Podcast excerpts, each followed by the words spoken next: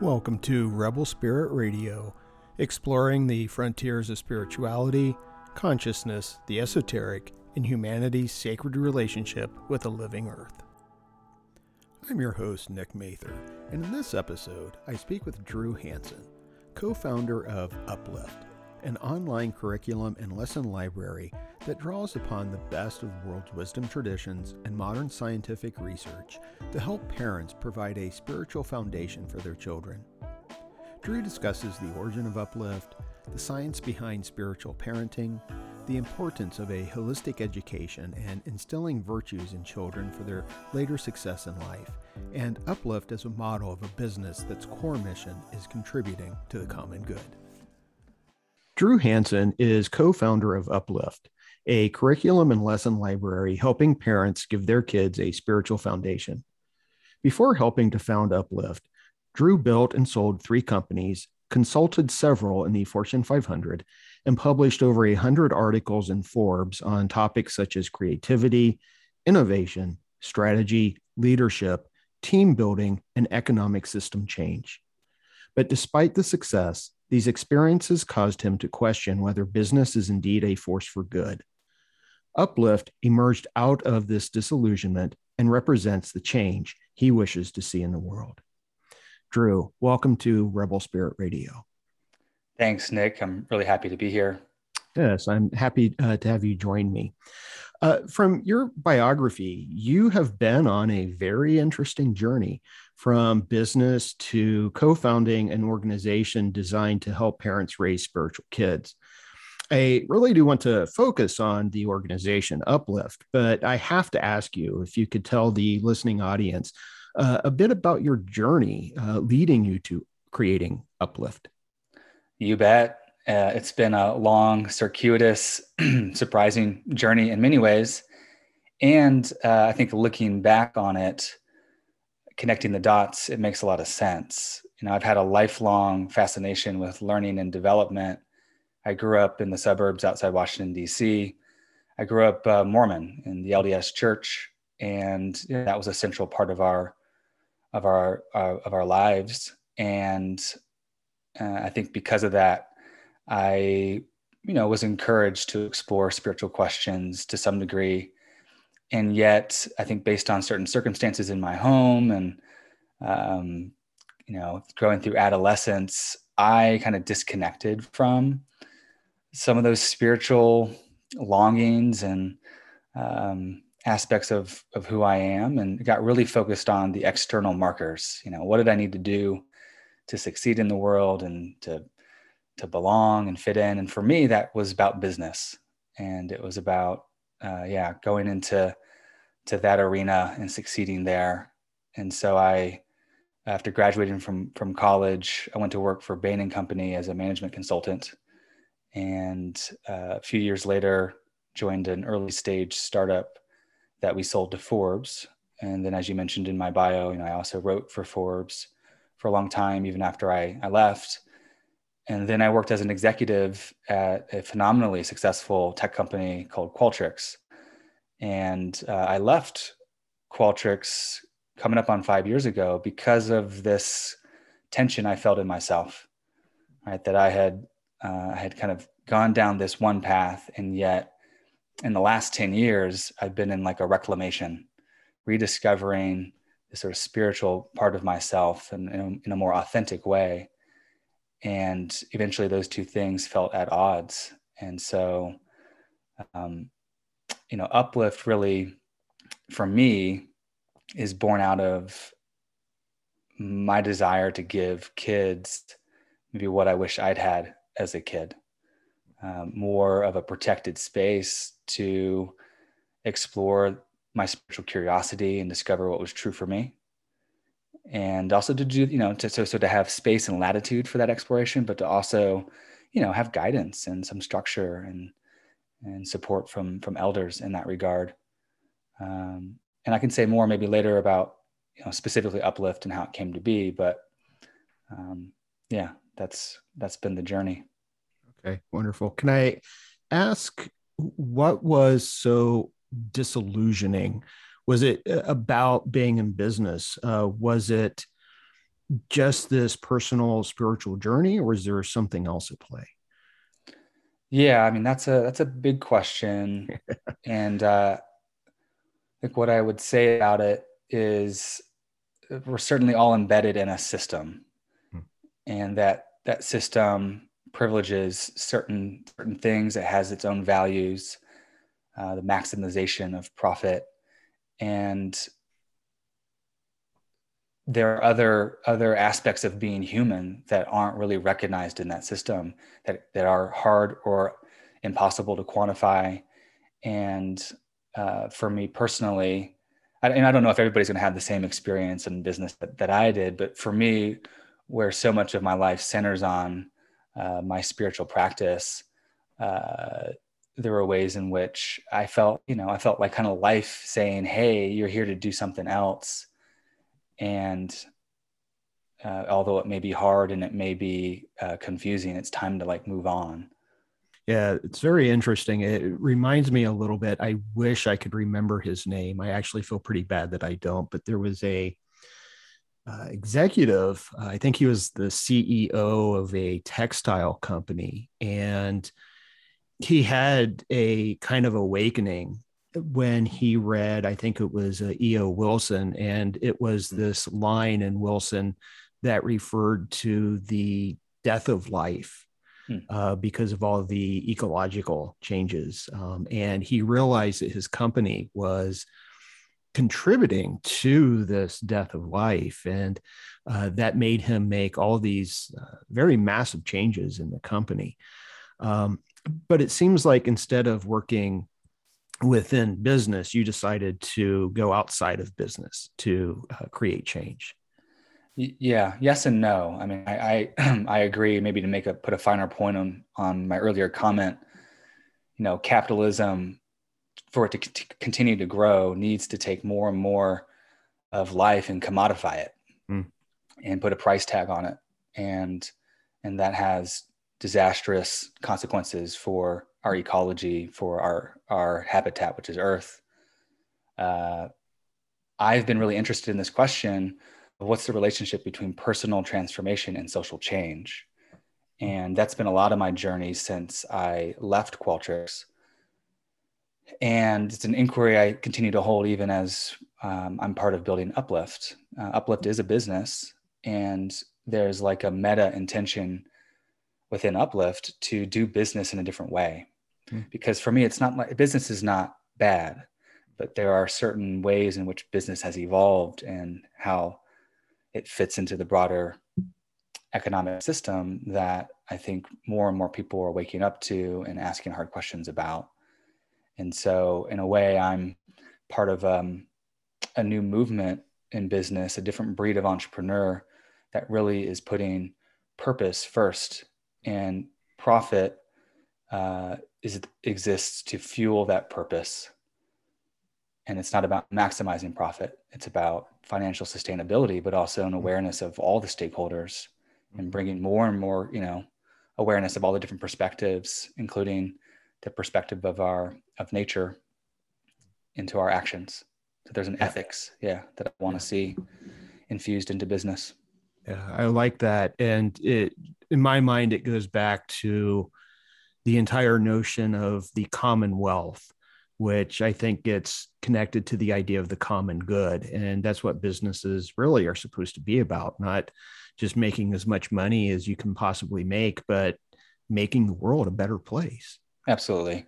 Yeah, I mean that's that's a whole nother there's a whole nother conversation to be had on, yeah, on yeah. that topic. But right. you know, we our government uh, extends business corporations a lot of rights and uh, and really the origin of kind of the corporate charter is to deliver like a public good and and that's been lost and there's there's a movement afoot to to reclaim that and integrate hmm. that and mm. and I think up you know uplift is one small instance or expression in that broader movement.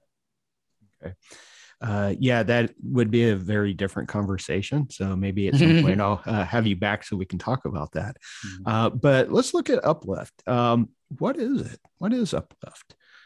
Yeah, I think like like you mentioned uh, in the intro, Uplift exists to give kids a strong spiritual foundation. And the way that we do that at Uplift currently is by helping parents create spiritual experiences at home with their children. And the, the specific form it takes is uh, a lesson library. We've, we now have over 60 lessons in our digital library available on our website. And every week we publish a new one. The topics range, they really run the gamut. On the one hand, we cover topics like classic virtues that are found across culture, across time. Think uh, forgiveness, kindness, compassion, honesty, stuff like that. We also cover, though, on, on kind of the other end of the spectrum, much more timely topics and ones that maybe aren't as obviously spiritual in nature. Think anxiety, bullying, digital technology. But regardless of the topic, we look at it through two main lenses. One is ancient wisdom, and the other is modern science. Hmm. And at Uplift, we're really interested in where do these two lenses intersect where they overlap like what do they have in common and then also like what does each lens uniquely reveal i can stop there i can say i can say more but um at a high more. at a high level yeah that's what we're doing currently at uplift okay um, what was uh, you've got the inspirations uh, from the ancient wisdom and i really appreciate the fact that you do draw from most, if not all, of the world's wisdom traditions, or at least the plan is to incorporate as many as you can. But uh, what is the inspiration from modern science? What does modern science have to tell us about spirituality and mm. raising spiritual kids? So much. Um, on a couple kind of a couple different levels. So on, on the one hand, I think a lot of our, our early customers are folks who come from a religious background and yet they're they're in a process or they've gone through a process of uh, differentiating from religion they've either disaffiliated from it entirely and, and no longer like identify as being religious or part of that of their native faith tradition uh, or you know they have carved out something that's more authentic for them but still you know identify that way. But in either case they have a little bit of they're they're a little hesitant about certain claims that are made right? And so science provides some reassurance especially in the realm uh, of parenting to say hey look like there's evidence here. It's been peer reviewed um, that by by initiating a conversation on this topic and kind of holding it in this way you're really supporting your child's healthy development. So that that's like a really practical reason why we want to bol- you know bolster whatever we're drawing upon from ancient wisdom with with the latest science. I'd also go farther to say you know science is its own spiritual endeavor. Like when you mm. when you kind of get underneath scientific materialism and maybe certain modes of science that are exclusively kind of celebrated today. You get down down to the essence of it. And we've been scientists for eons right? You, you know the scientific method maybe in, in the way that we understand it is you know kind of born out of the the enlightenment. But really like we've been experimenting and asking questions for as long as humans have been around. And i think of you know i think of einstein i think of carl sagan and, and some things that they've said about kind of the spirit of science mm. and i think we want to really include that too in what we're doing at uplift yeah, I like that quite a bit because there's this ongoing tension, or at least a perceived um, tension in the United States between religion and science. But it doesn't have to be the same between spirituality and science. I wanted to ask, um, and this is a very loaded question. Um, the grounding here is in spirituality how do you and how does uplift how are you defining spirituality hmm. it's an important question and i'm glad you ask for our purposes when we talk about spirituality and we've looked across a lot of different definitions right mm-hmm. and and i think the one that we uh, hinge our work on the most is the one that i've heard dr lisa miller out of Columbia University, professor of psychology, I've heard her talk about. and she defines it as the transcendent relationship. Hmm. It's a it's a personal relationship with a higher power that may go by any number of different names. God, uh, nature, life, the universe, spirit, um, other names that we may come up with. Um, but there's a there's an inborn faculty in humans she's found to connect with something larger. And this definition has been the one that social scientists have been able to uh, organize around and conduct some really compelling research that has found uh, just how important this kind of personal spirituality is to human well-being and flourishing. Yeah i uh, started reading uh, dr miller's book uh, in preparation uh, for this conversation. Uh, unfortunately i didn't get to finish it. But i think she made a very important point was that according to her the research shows that spirituality or helping to provide a uh, spiritual grounding for children is probably the best thing that you a parent can do to ensure the success of a grown child uh, yeah. as an adult. Yeah. I mean the, the the evidence is just now starting to eke out of the academy.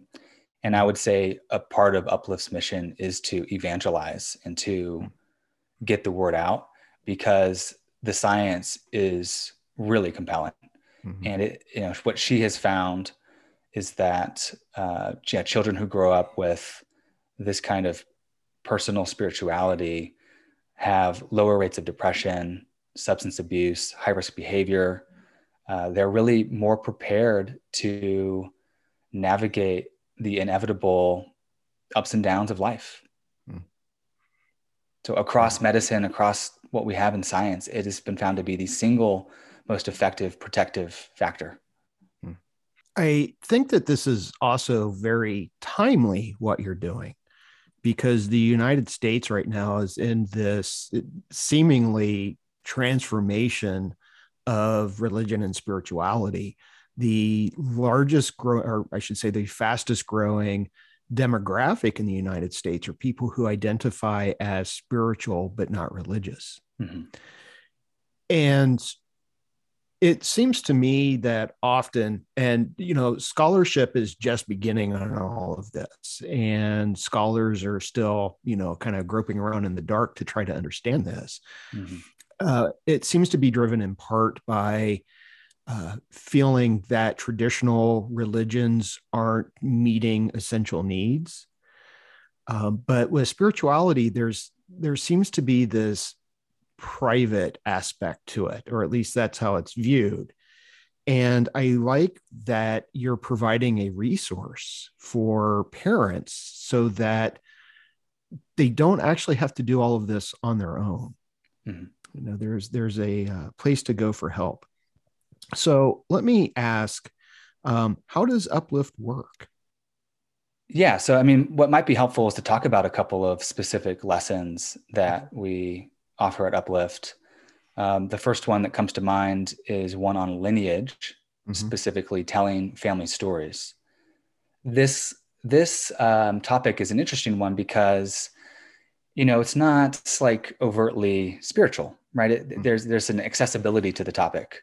So whether um, someone is coming from a place of belief or non-belief, uh, there's there's interest in family, right? Mm-hmm. And and so every lesson start every lesson follows a similar format, and that format is designed to be flexible, but also to make it really easy so that a parent could sit down with little to no prep and just start a conversation and have an experience together.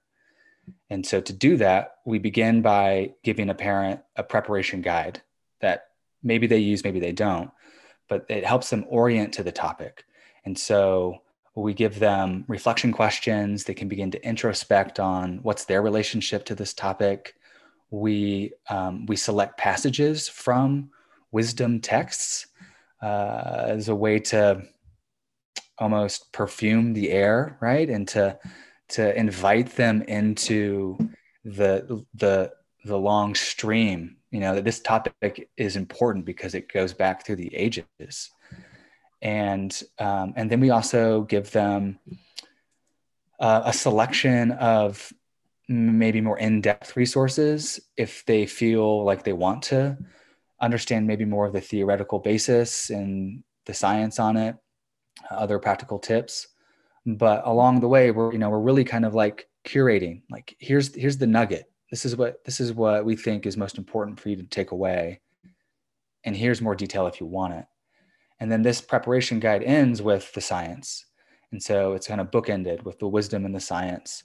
And that often will really drive home the point like this is why it matters. Like this is like the practical benefit that your youth can can gain from you implementing this lesson.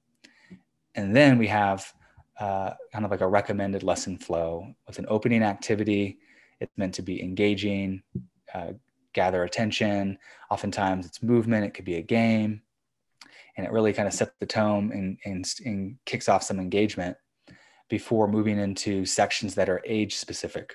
And so we have sections that are geared for teens. We have a section that's more for uh, kids that are maybe eight to 12, and then for littles, you know, kids that are under the age of, uh, of eight, and, and then a closing family activity. And so the whole lesson, though, carries the through line that's consistent. And we also, it's important to us, one of our principles of our approach is to be um, age appropriate, developmentally informed. And so we're really kind of doing the work to translate like, how do you take this complex idea and simplify it so that a five year old can get it? Mm-hmm. And they, their participation in the, if it's the whole family together, their participa- participation may be, you know, different, but that they can be there and that they can be a part of that experience. And that's important because we, we really believe that uh, the spiritual journey is a shared journey. And you know, in my conversations with parents, some of them have a little bit of hesitation to get started because they feel like, you know, I don't have the answers. And I think like what we're here to say and what the science even says is actually the answers aren't all that important. What's what's more important is that you show up and that you respect the questions that your kids are asking and that you give them some room to explore. And also, you know, like you can offer your, you know, your your point of view. Um, but that that's more important than than having any kind of pat answer. Yeah, I like that, and that was something I did get to in the uh, Miller book, The Spiritual Child, where she said that you know when a child asks a question, uh, especially a question in regards to spirituality, don't just answer with "I don't know." Because that shuts down the conversation, but rather engage with the child. Um, and like you just said, it's, you know, the answer isn't what's important, it's the exploration. Mm-hmm. Um, Absolutely. Um, uh, you answered a lot of questions that uh, I was going to ask uh, in terms of things like uh, the practices and the exercises, um, which I think is uh, exceptionally uh, important. Um, uh, can you give an example of one of the exercises? You mentioned for example family lineage um, and having a child uh, explore that. What might be a uh, exercise that would go with that? Yeah i'm glad you asked because that lesson uh, is really anchored in research about the intergenerational identity of a child. And so there's there's research i forget the specific you know research that was done but the, the gist of it is that uh, researchers have found that when children understand that they come from somewhere and that they understand that there have been both ups and downs in their family history, they, they form this connection to their roots so that then when they go through ups and downs, they don't ever feel alone. And it's common in different families in the family culture to privilege the up or the down right? Either we're we're successful and there's this pressure to continue to succeed and to continue that trajectory or we lost everything and we're victims. And really right life is more complex than that. And to prepare children to be resilient uh, they need to understand kind of both both ends of the spectrum. Hmm. and so i share that because uh, the lineage lesson takes about a dozen questions that these researchers put to the test and said like these are the questions that when your child can answer them uh, are proven in the data to correlate with uh, resilience over time. And there you know in some cases it's just kind of like do you know where your mother and father met right? Mm-hmm. do you know like basic questions like that to to more uh, i don't know stories and and whatnot. And so in the lineage lesson there's really an invitation to tell some stories mm. and if you don't know some of the stories to maybe even do a little bit of research so that you can um, but we scale those questions uh, down in a way that even a young child can take a basic family tree and draw pictures or uh, i know one customer who created a more interactive activity where she took um, printouts photos of um, the their you know her parents and and and her her her family and they spread them out in the home and like the you know young kids went on like a little scavenger hunt to find and then kind of put them into the family tree and that was their way of helping their youngest children connect to the idea. I like that and that leads me to another question i had.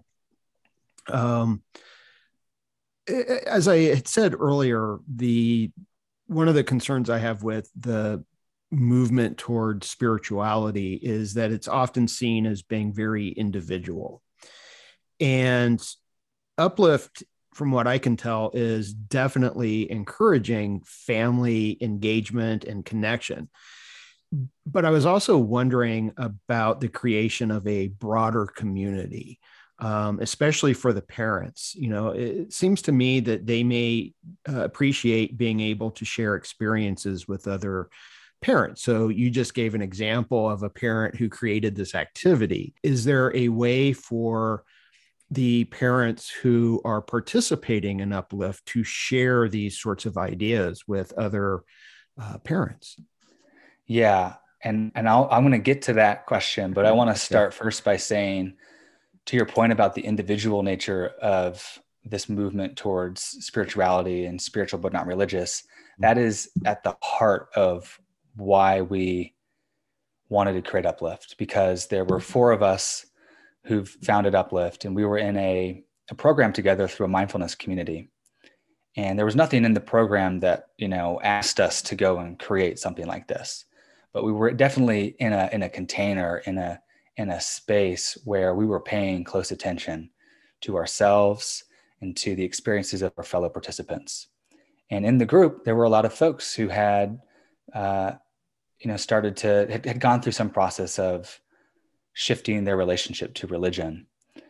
And even if they were feeling settled in what their answer is individually as an adult, there we, what we sensed as what became the uplift team was a lot of struggle and we felt a lot of pain because it was like, well, what do I teach my kids?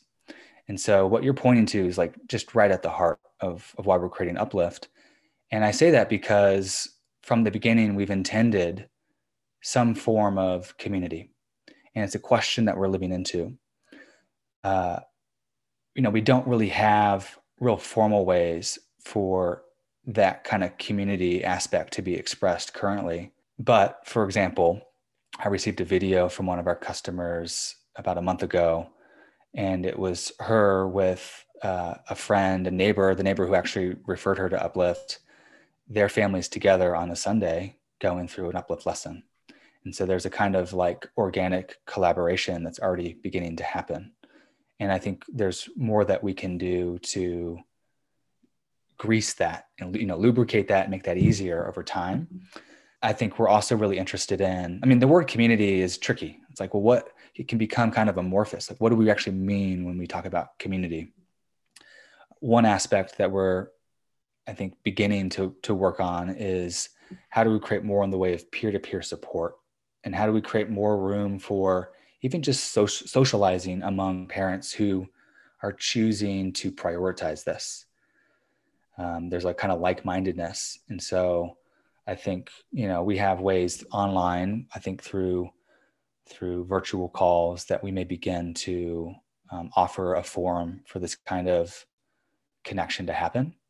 What i'm most excited about with uplift is not so much that uplift would own and operate a community. Uh, it's not so much about a central uh, organization offering it. And this is a bit of like a, a deviation or a, you know, a, maybe going to say like an innovation on the more traditional hierarchical church model is that uplift is a platform. And so what we're doing is we are we are making um, it possible to access and enact timeless wisdom today and to translate that down across every age. And so i think in the future we may be doing a lot more to offer tools kits to support member-led social gatherings like i'm interested in in how we can support parents in creating and creating a culture in their own home that's authentic to them where they can build their own canon. This is what we believe, and that it's alive and dynamic because uh, they can create meaning with their kids, within their families, and then they can deconstruct that meaning and it can kind of continue to ebb and flow in different ways. And I think that we see that they could do this with other families that they they find through uplift and create community in their cul-de-sac, right in their backyard. But it's a vision it's a vision we want to live into. It's not one that we're um, you know focused on today. Mm-hmm. yeah. Um, i like this focus on the uh, the family and uh, I also personally truly appreciate the focus on uh, building and uh, virtues um, uh, mm-hmm. that's actually one of my uh, specialties is virtue theory. And I think that's really important. And I think it answers a objection that comes from some religious communities in regards to people who might identify as spiritual but not religious because they may say well but we're the ones who have family values mm. uh, and it seems to me that you're proving them wrong that family values are perfectly capable of being um, practiced and explored and celebrated in alternative spiritualities as well. Mm-hmm. Yeah. Um, so, I mean, family values is an interesting phrase. Right. Uh, and it's not like, uh, I don't know, traditional religions have a monopoly on family. Um, but there's a way in which a certain definition of family has been bound up in uh, you know traditional religious observance at least in some some traditions some communities and i think a part of what we're doing at uplift is saying we want to actually include the emphasis on family that like the family structure the family unit is a bedrock of of humanity of human civilization and it's um, a site of struggle and, and it's a context where uh, consciousness can be raised. And yet what makes a family is evolving right and how we define family is is evolving. And so like i'm really excited about the potential and uplift to be supporting families of all kinds of different configurations hmm. right that who nevertheless like love is at the is at the center. So that's just i guess a word about family values. Right. Um, but you know you link that to to virtue and i would say um, virtue was like a natural place for us to start at with uplift because you know you can scan the wisdom traditions and you can look across culture and across time and you see these same ideas popping up um, and so regardless of what tradition you adhere to or don't and regardless of where you are on a spectrum of belief, people can get behind these universal virtues. Hmm. And and so that's like a really useful starting point for us. But it goes farther than that. Because with spiritual practice, I mean, how, how does one measure the value of spiritual practice? Uh, that's a you know that's a question that's beyond my pay grade. But what I'm really interested in is how one's awakening leads to a natural expression in the, of engagement in the world and of service in the world. And virtue for me is a really important dimension of capturing that. That are and again it goes back to this inquiry that i've been in for the last number of years about the relationship between one's growth and transformation and social change. And i'm interested in living in a more beautiful world and i believe that that world becomes more and more not only possible but imminent um, when more and more humans in the rising generation uh, are living lives of virtue. Yes, I agree absolutely, completely. Um, you know, it's Aristotle said that, you know, virtue was necessary for a flourishing life. And I always interpret that not just for the individual, but for the collective society as well. Um, that if we lose sight of virtue, we create a pretty nasty world. Um, so yeah. it's necessary. Yeah, I mean, maybe just to link it back to the the very beginning of our conversation about uh, capitalism and the economy. I mean, like we, you know, these structures come from ideas that have been um, kind of reified and then uh, you know, at the exclusion of maybe other ideas. And so we're living in a world right now where you know we have this like excessive utilitarianism and this like cult of quantification. Mm-hmm and we're also living in a moment, as you pointed out, where more and more folks are disaffiliating from religion and this kind of um, deontology and, and a, a more kind of top down morality. And so I think you're really, you know, kind of exposing um, what we're excited about with Uplift is that we're really kind of focusing on this like universal ethics, virtue ethics, right? In Aristotle's language um, there's a reason to do to live in a certain way that goes beyond um, calculating what's the greatest good and or just because uh, a supreme being told you so. Right. Exactly. Absolutely. I wanted to also speak to you a little bit. Uh, you published an article on medium in early september that was titled how to help today's anxious kids prepare for the uncertain future ahead and I really appreciated uh, the article, and I'll provide a link for it in the show notes in the video description. The article was informed by Aldous Huxley's final novel, Island. And I think that Uplift is very much informed uh, by these ideas. Uh, I could definitely see comparisons when I was reading your article. Huxley argues for a holistic education. Uh, and I was wondering if you could say a few words about uh, what a holistic education is and how that fits into the curriculum at Uplift. Sure. In simple terms, holistic education to me means body, mind, spirit, body, heart, mind, spirit, body, heart, mind, soul, spirit. There's different gradations of it, but it's really understanding um, the whole human being and seeking to develop all of those parts.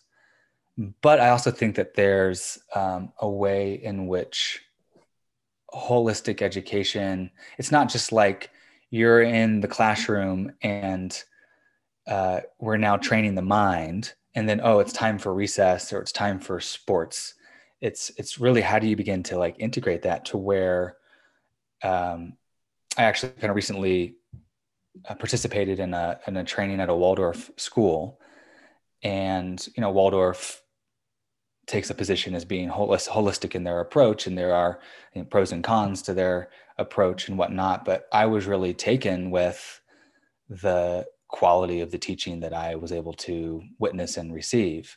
And the example I'm thinking of right now is learning, I think it was like fourth grade grammar by memorizing a poem through through choreographed movement.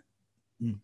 And it just was like this this is not the education that I had growing up. And I had a really phenomenal public school education in Fairfax County at the time, but but there was also one that was geared towards academics and right mm. certain outcomes. Um, and so that I guess that to me is an example of um, holistic education at play. And I want to say too that like I'm not a I'm not a educator by professional background, but what I would say is that like I'm a fan. Like I'm a fan of good teaching, hmm. and uh, I feel like a kind of kindred spirit with the producer, the music producer Rick Rubin. I don't know if you know who Rick Rubin is. I know the name, but I'm not familiar. He, he, he yeah. So just real quick, he, he co-founded uh, Def Jam Records with Russell Simmons mm-hmm. in the '80s. He discovered LL Cool J. He discovered the Beastie Boys. Uh, he's won numerous Grammy awards. He's worked across all kinds of different genres of music, and he's not a technically trained. Uh, he's not a sound engineer. He's not really a you know professional musician. But when he's asked about it, he's like, "I'm just a fan." Like he just like loves music, and uh, that resonates with me. And uh, I guess I say that to connect some of the dots about like my involvement in Uplift because we talked a bit about my circuitous journey. And although I have had a lifelong fascination with learning and development, uh, I've never been an educator, uh, and and I've always I've always I guess expressed that interest in the workplace with adults. And so it mm-hmm. came as a surprise to find myself now working on building something specifically for children, teenagers. And it also makes a lot of sense because I want to build a more beautiful world. And of course, if you want to develop a different kind of leader, it makes sense to start younger and to support all of who they are. So, anyways, that's just a some context on like kind of my relationship to holistic education and my understanding of it. In terms of uplift, you know, we have a big vision and we've talked about what it is today. And I can say more about maybe where it might go. I sometimes think about this revisioning of Sunday school because this kind of character development, moral education, kids aren't getting that at school. And I would argue that they're largely not getting it at church either. And so the home becomes this third place where it's possible and where you know parents don't have control over all these context contexts and the media that their their kids are exposed to, but in the four walls of their own home, they've got a lot of a lot of influence. And so the way that we're looking at holistic education at Uplift is I think somatics, so body you know, kind of body mind awareness, bringing that in, embodiment and movement in a way that, you know, you don't see at school and you don't see um, at church feels really important to us. And then the, you know, we also, although we've talked a lot, we've used the word spirit, spirituality a lot in this conversation. You know, there, there's a whole section in our lesson library about you know, mental and emotional health and there's also a way to look at that through a spiritual lens right? And and so that's also really important for what we're doing at uplift and um, really supporting kids in turning back to their own inner knowing their own we sometimes call it the inner compass that there's this inborn faculty that lisa miller would say is arrives in us as humans fully developed. And it's only as so, so, like, so children are fluent in spirituality from the moment that they're born, but they need the cognitive cognitive development and they need these other lines of intelligence to come online to kind of wrap around that and to provide more complex ways for it to be expressed and understood and and shared right? Yeah at, as a professional educator uh, i would i'm always lamenting the state of public education. And, uh, you know, I received a fairly decent uh, education, K through 12, and uh, my college experience has been okay. But as an educator, I am very frustrated by the way that education, what education has become. And by the time that students get to me, I feel that this approach is a little bit too late. Um, I try to incorporate some things in the classroom, but students are just their focus is no, I need to know what answers I have to memorize so I can pass the tests and then forget about everything in this class. Yeah. Um, and I would so much more appreciate a holistic kind of approach to the education. So I applaud everything that you're doing. In your article, uh, one of the very first, I think it is actually the first uh, item that you uh, note is in terms of education is that the study of nature and ecology is necessary to understand that all of life is a relationship. And I was curious because you know, kids today are facing a very troubling future, especially in regards to climate change. So, how does Uplift prepare them for dealing with this? Mm, such a important question. Yeah, and it's multifaceted. Um, so, on one level, we live in an uncertain future, and we're given next generation a lot to deal with and so the practical skills of how does one regulate their nervous system and how do they how do they recognize anxiety when it's present and how they calm themselves down is just like a, an infinitely practical skill to impart for young children. And there's and we do that through our lessons um, at uplift. There's also um, in the in like the form that uplift takes i mentioned flexibility. There's nothing to stop our parents our customers from using uplift on the go right? And although we give a kind of a strong recommendation for here's a way to to a way into this lesson and this topic we have tons of our parents that will um, take a more organic approach and cherry pick an activity out of a lesson and inject it at mealtime or bedtime we also offer a lot of optional activities that are nature based. And so I know of one one family, a couple with four boys, who uh, near the end of the summer took a Sunday trip up into a canyon, and they were just kind of walking together, and they crossed a creek, and they found themselves in a more secluded area. And mom realized, hey, this might be a time to do a little meditation. We've never done this before. And so she was able to pull out her phone and access our lesson on mindfulness and instruct everyone in the family to sit down and pick a focus rock. Mm. And although she has no real background with mindfulness meditation, she felt confident enough to step the family through it. And they had this wonderful connecting experience together out in nature that she wouldn't have had otherwise. And so that's really powerful um, and excites me about the impact that we're having at Uplift. And I guess the third point I would make about your question about climate change is that uh, just last week we released a lesson on activism. And this lesson was actually requested by one of our customers and not the parent. So I got an email from one from a, from a mother saying my eight year old daughter overheard uh, me and my husband talking about homophobia, and my daughter asked if we could do an uplift lesson on activism.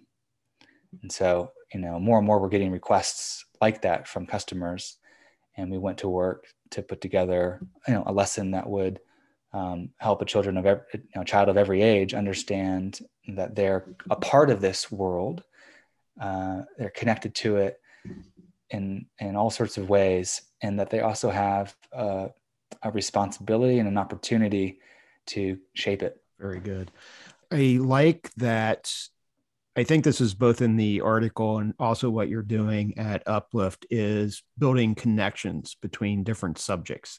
Um, everything that you're doing at Uplift is, I can see, is very interconnected, you know, with the life topics and the virtues and the wisdom traditions. And there are uh, many lessons that focus, for example, on a central teaching or practice. So, in the world's wisdom traditions, for example, uh, I noted that in Christianity, the lesson that you have up now is on the parables and contemplation. Uh, for Buddhism, the focus is on the middle way. And I wanted to ask, how do you plan on expanding upon this? And do you make connections between what the traditions share? Or is that something that you will do if you don't already do so? It's a great question. Let's see. So I just I'm excited because I think I have all these comments I want to make about what you just asked. So on the one hand, when we look at when we, when we look across the world's wisdom traditions, we really see so many gifts that we really don't want humanity to lose, and that our I guess our contention is that these traditions point us back to something that is universal and they do it through a unique language and um, unique kinds of rituals or you know, modes of expression, but that there's a common core. and certain traditions are maybe more effective or have a special a special gift to offer that the others don't. And so starting out that's something that we wanted to highlight. And so in our in our collection of like these mini lessons that touch on these different um, traditions that's what we're focused on. Um, i think for example taoism. Tao is you know we've kind of gone like in america we've gone through certain cycles. Like like um, you know yoga was imported and you know that's a hindu practice in its roots. And it's been it's kind of gone through the american capitalist machine. And in many ways it's been stripped of um, its cultural history rich cultural history and the philosophy around it. And and in too many cases been reduced to like you know exercise we, we were going through a, a, a surge of interest in meditation with I know roots primarily in Buddhism, right? As that was was imported uh, in like the 60s and 70s, and I suspect that we may see uh, an interest in Taoism and like practices like qigong, and like Tao Taoism is unique in its uh, I think ability to point us back to stillness, but also it, it touches into like the energetic body in a way that other traditions maybe don't speak to as clearly and that that is passed down in an oral tradition of the martial arts for example and tai chi.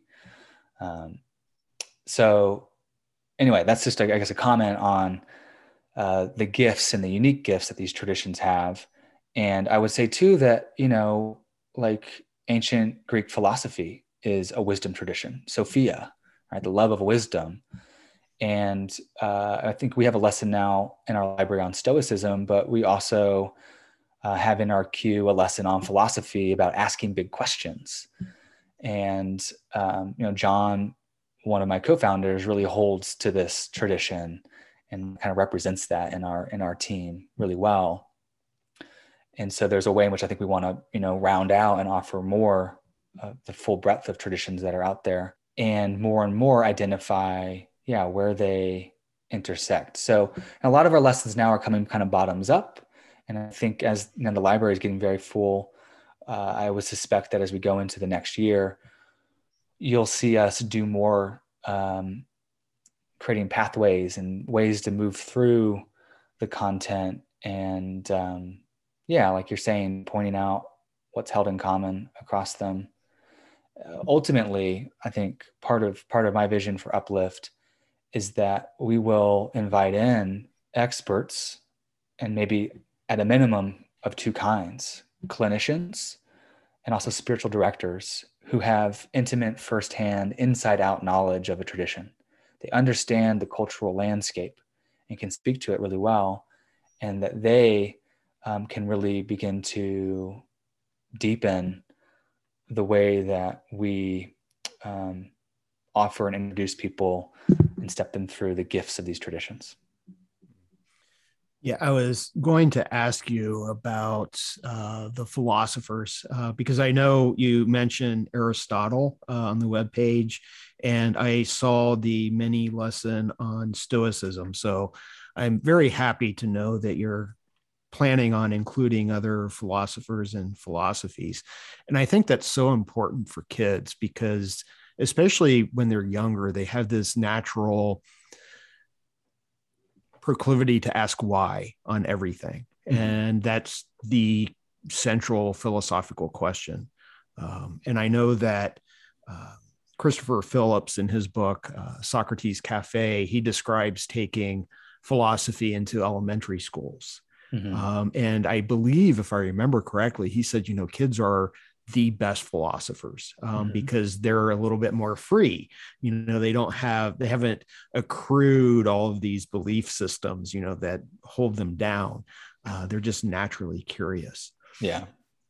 So a couple more questions. Um, uh, one is uh, the focus here is on the parents definitely have you received any feedback from current members on how their spirituality might have deepened or changed uh, mm-hmm. as they worked with the curriculum of yeah. Uplift?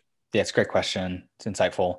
Uh, I mentioned earlier the preparation guide that we offer. um, when we first put it out there, like we weren't sure like how many parents would would use it and how valuable it is. And we've been delightfully surprised that over and over again they chime in and say, I knew I wanted to give my kids something. I didn't realize how helpful this would be to reflect on my values, what I believe, how I want to practice my version of spirituality. So there's a as a, just as an individual, as an adult, it's been enriching for them, and then also in partnerships. Uh, they're having conversations with each other that they wouldn't otherwise be having like well, what do you think about this topic? And are we on the same page? And and and regardless of whether we're on the same page or not like what do we feel comfortable uh, kind of moving forward with with our with our kids? And so that's been really um, yeah just just exciting to receive that feedback. And i think it you know i guess you talked about kids being so great at asking questions. And like i said earlier you know parents don't need to have the answers even the science bears that out. And like that's kind of the i think the point is like let your kids questions invite you to revisit these questions again and again. Mm-hmm. and it's you know your your spirituality is alive. Yeah what is it that jesus said you know to be like children? Uh, yeah. You know that's yeah uh, perfect. So i wanted to ask you about some of the other team members uh, the other co-founders of uplift uh, if you could um, i know this was a collaborative process what can you tell us about them yeah I mentioned John a, a moment ago. John, uh, John's background is as a university instructor, instructional designer. He's a writer, and he has uh, such a, a, gift in understanding the world's wisdom traditions. It's just been it's been a passion of his for probably a couple decades now, but of intense study over, at least the last decade. And um, I think the impetus to respond to the struggle and the pain that we were feeling among parents was also John's pain. And so, you know, we're really like, like many great, how many great businesses get started is like you're just trying to solve your own problem. And so um, that's John. John also wrote a book, um, which may, you know probably isn't as relevant to your listening audience um, in its particularity, but it's it's a universal. There's there's universal themes in it, and it's it's a book called When Mormons Doubt. Mm-hmm. And so so John wrote a book to really kind of support folks in his native faith tradition who are navigating uh, questions of faith and belief, and and he was just seeing too many families and close relationships that were disrupted by these shifts. And so he drew upon Plato's big three truth, beauty, and goodness to say, hey, these are universal in nature and can be a useful framework for understanding where the communication breakdown is happening. Do you, you know, privilege goodness and I privilege beauty? And that's where we're at odds, right?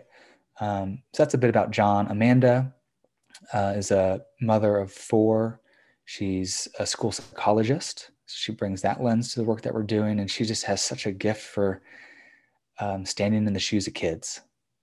Right. So she she she helps us understand. Hey, for a five year old, this is the way that they access this, and this is the scaffolding. Like if we can if we can layer in these building blocks now at this age, then when they're older, this conversation, you know, there's like a there's a or recursive or like, you know it's revisited later in more complexity and and so you know amanda brings that and then there's michelle who's kind of like an anthropologist uh, at heart and her soul and um, is is actually currently getting her degree to be a, a psychotherapist and um, is also a mother of, of three kids and has this real gift with relationship. And so she's really helped us understand.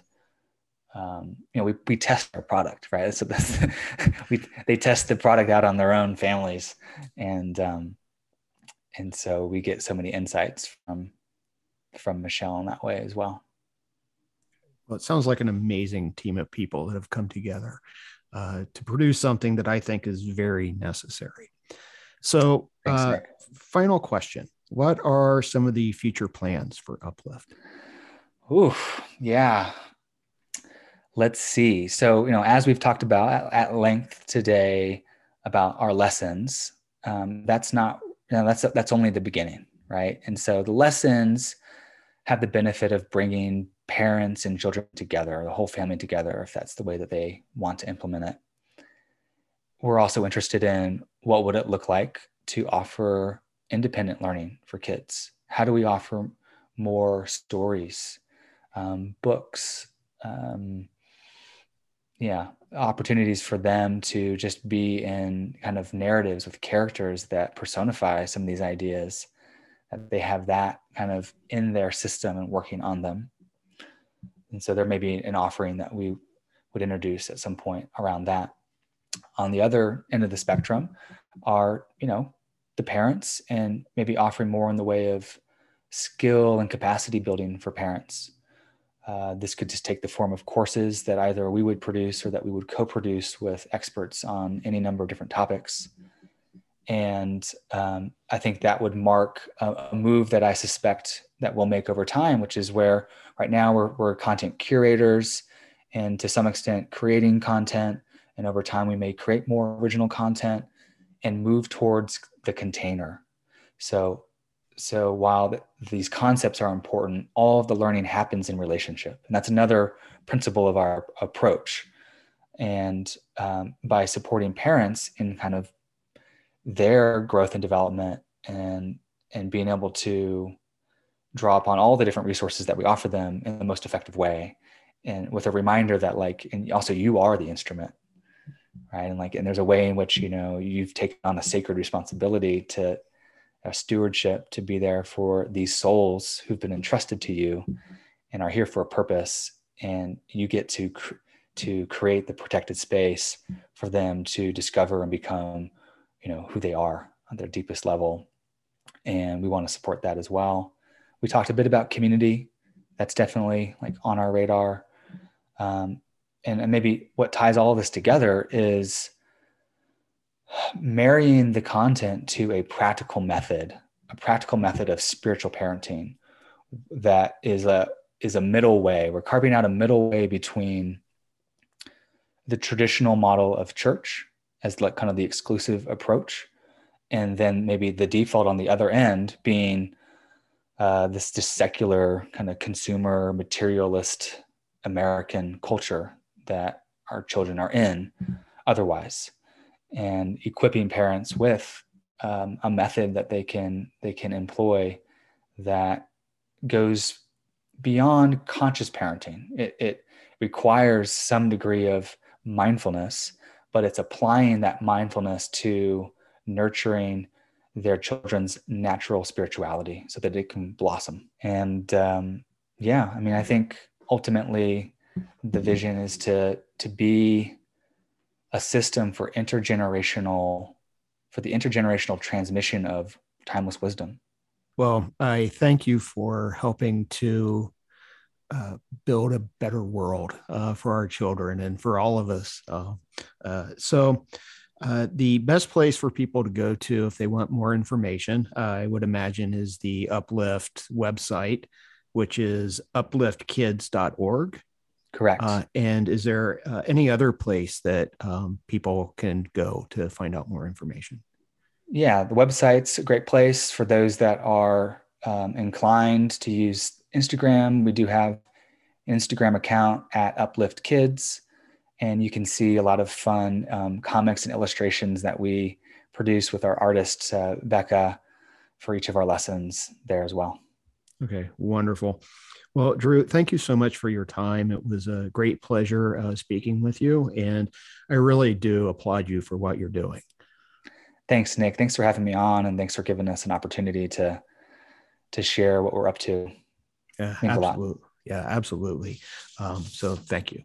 And that's a wrap on episode 15 of Rebel Spirit Radio. I wanted to make a few corrections of something I said in the interview.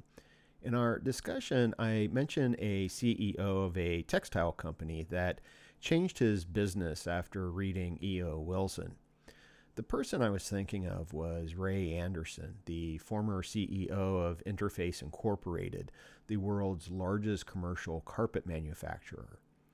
What led Anderson to change his business model and focus on sustainability and his company's impact on the environment was not E.O. Wilson, but rather Paul Hawken's book, The Ecology of Commerce.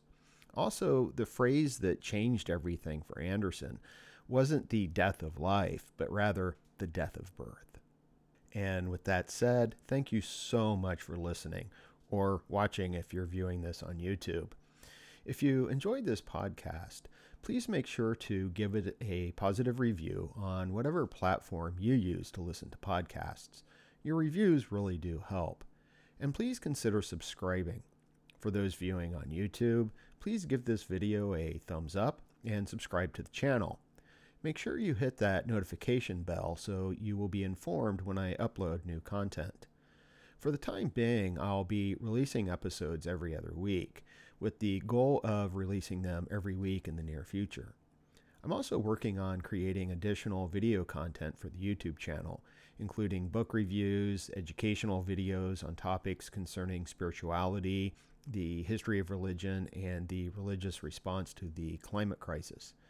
If you would like to support my work in creating free and credible information on YouTube, please consider making a one time donation via PayPal. You can find a link in the video description or the show notes. Your support makes this podcast possible. I'm Nick Mather, and you've been listening to Rebel Spirit Radio. Until next time, may you be in peace, may you flourish in all possible ways, and may you continue to nurture your rebel spirit.